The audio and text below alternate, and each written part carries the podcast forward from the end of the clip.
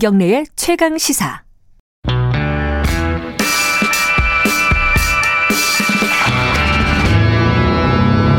더 이상 웨이팅은 없다. 박대기의 고속 경제. 박대기의 고속 경제 KBS 박대기 기자 나와 있습니다. 안녕하세요. 네, 안녕하십니까? 네, 오늘은 모자를 안 쓰셨다는 청취자분의 어, 모자에 관심이 많으시네요. 아, 사람들이. 예. 마스크가 좀 작아 보이기도 한다는. 대형입니다. 아 대형임에도 불구하고 예 저도 뭐 얼굴 한 얼굴 하기 때문에 예 드릴 말씀은 없습니다. 자, 오늘 저 코로나 관련된 얘기인데 2차 재난지원금 얘기가 여기저기서 솔솔 나오고 있어요. 준이 많이 네. 줘야 된다. 뭐 그럴 필요 없다. 좀 뭐 어느 정도까지 진행이 돼 있습니까? 네, 주말 사이 상당히 많은 말이 있었는데요. 네. 네, 어젯밤 자정 무렵에 또 이제 좀 결론적인 얘기가 나왔습니다. 네. 네, 어젯밤에 어, 당정청이 열렸는데 네. 여기에서 현 시점에서 재난지원금은 더 이상 논의하지 않기로 하고 며칠을 더 지켜보겠다 이런 음. 말들이 나왔다고 이제 보도되고 있는데요. 네. 또 이제 이재명 경기도지사 같은 경우에는 오늘 아침 다시 페이북에 어, 재난지원금을 2차 재난지원금을 선별 지급하자는 얘기가 여당에서 있는데 만약 선별 지급할 경우에는 분열 갈등을 초래할 것이다. 음. 일괄 지급해야 된다. 이런 또 입장을 내놨고요. 네. 어, 주말 사이에 상당히 많은 말들이 와- 오갔습니다. 네. 23일 날 김부겸 당대표 후보 같은 경우에는 사회적 거리두기가 3단계로 어, 진전이 되면은 2차 재난지원금 지급이 불가피하다면서 음, 어, 국가 재난기금을 조정을 해야 된다 제안했고요. 네. 또당 전략 기획위원장인 진성준 의원 같은 경우에는 소득 합의 50%의 2차 재난지원금을 지급하는 방안을 추진하자.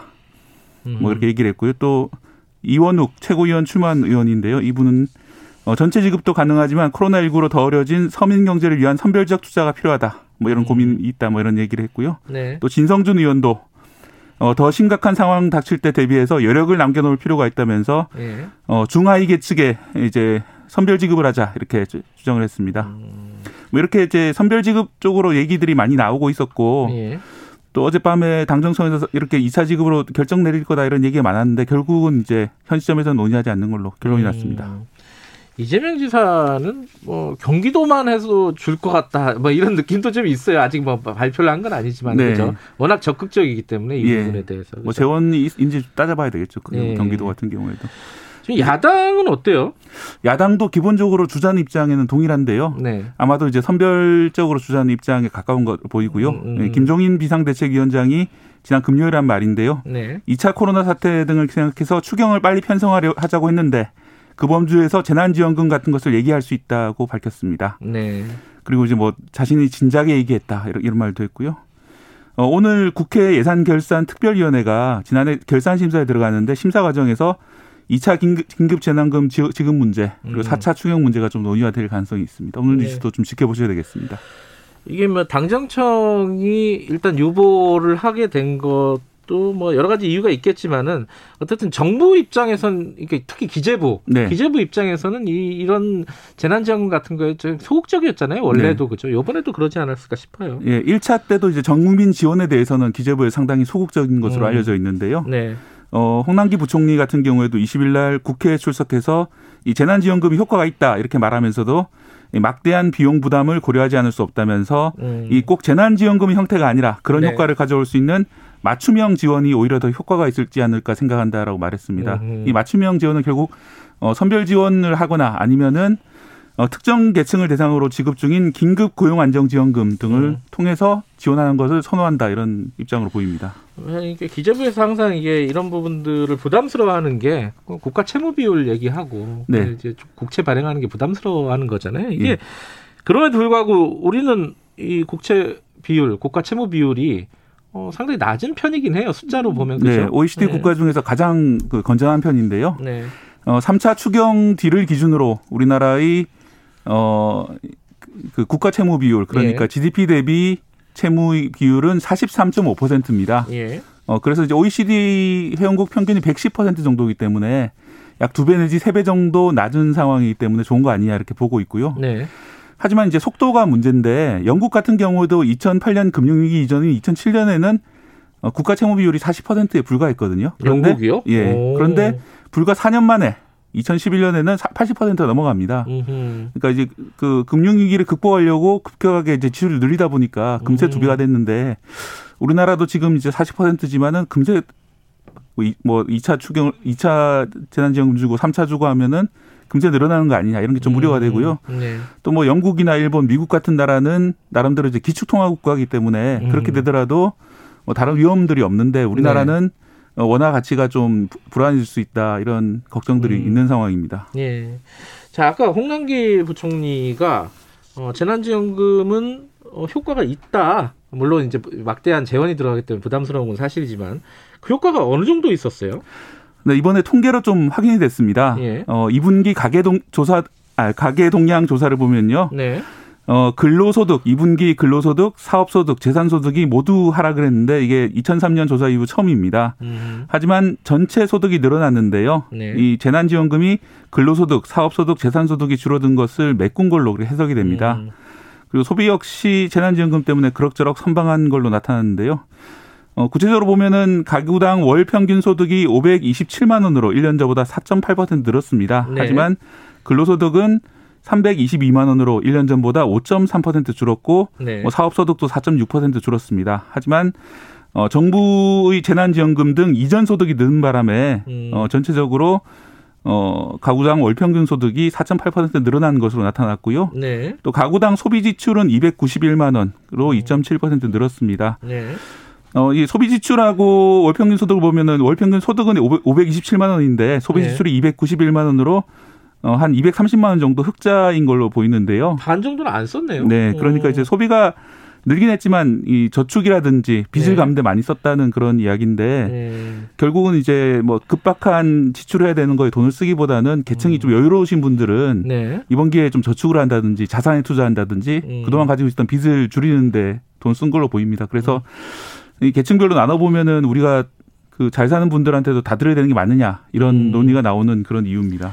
그러니까 그 저소득층 같은 경우에는 그 지출이 많이 늘었었겠 늘었겠죠. 이제 평균적으로 보면 이 정도라도 그죠? 네. 음, 그, 그런 부분을 따져 보면은 저소득층에게 집중적으로 지원하는 게 더 맞을 수도 있겠다. 네. 뭐 이런 시사점이 있는 것 같고. 그러면 지금 상황에서 2차 진호, 재, 재난지원금 이게 필요할까 안 필요할까? 요거는 어떻게 보십니까? 근데 사실 우리나라가 그동안 lockdown을 한 번도 해본 적이 없습니다. 네. 어, 코로나 때문에 많은 이제 경제적 어려움이 있었지만은 지난번 대구에서 신천지 교회 사건 같은 경우에도 대구 지역에서만 사실상 lockdown 상황이었지만 그렇죠. 어, 미국이라든지 유럽처럼 아예 식당이 문을 닫는다든지 음. 뭐 식당까지도 영업하지 못하도록 한 적이 한 번도 없거든요. 어. 네. 근데 이번에 3단계 거리두기까지 간다면은 사실상 음. lockdown 상황까지 처음으로 가는 거거든요. 네. 뭐 그렇게 된다면 엄청난 좀 경제적인 충격이 있- 있을 걸 예상이 되기 때문에 네. 어, 그 경우에는 2차 재난지원금도 생각해 보는 게 맞는 것 같습니다. 음. 그런데 이제 지금 3단계를 할 것이냐, 아니, 여러 가지 논란이, 나- 논의가 나오고 있기 때문에 네. 좀그 과정에 맞춰가지고 준비를 하는 게 맞는 것 같고요. 네. 그리고 이제 필요한 계층 중심으로 주는 것이 원칙적으로는 더 맞는데 음. 지난번에 상당히 문제가 됐던 게 그러면 하위 50%에게 준다면은 50.1%는 어떻게 할 것이냐, 불공정하지 않냐 이런 얘기가 계속 나오고 있거든요. 네. 그래서 그럼 그런 거에 대한 좀 사회적 합의도 필요하다 생각이 듭니다. 음. 이게 또 비용도 문제고요. 네. 선별 비용도 문제고.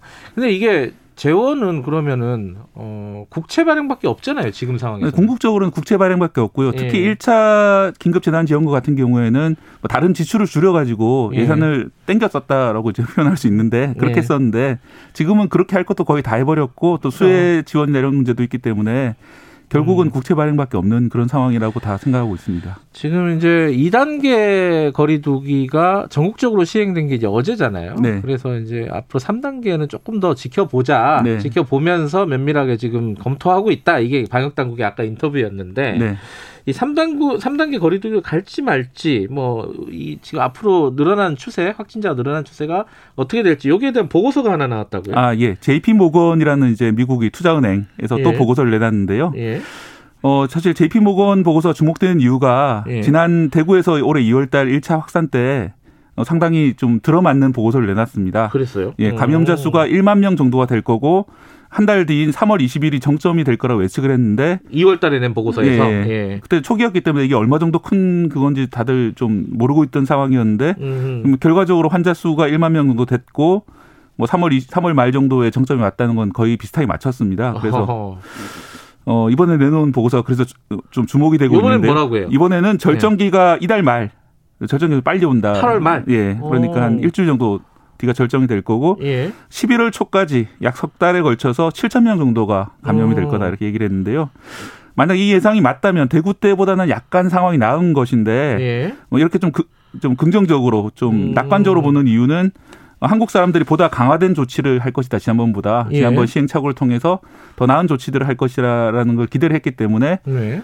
어 결국은 이제 개인의 방역이라든지 이런 것들이 훨씬 더 우리 정부의 대처라든지 이런 게 훨씬 더 중요해진 그런 상황이라 볼 수 있습니다. 그러니까 지금 JP 모건은 우리 방역 상황을 굉장히 그러 잘 되고 있다라고 판단을 한 거네요. 이거만 숫자로만 보면은 그죠? 네. 날짜로만 보면 대구 때보다는 나을 거다. 물론 이제 음. 7천 명이나 숫자가 작은 숫자냐 아, 하면 절대 작은 숫자는 아니지만. 아닌데 뭐 대구 때보다는 좀 나을 거다 결과적으로. 어쨌든 어, 최고 정점이 8월 말이면은 네. 빨리 올수록 좋은 거잖아요. 정점은 그죠?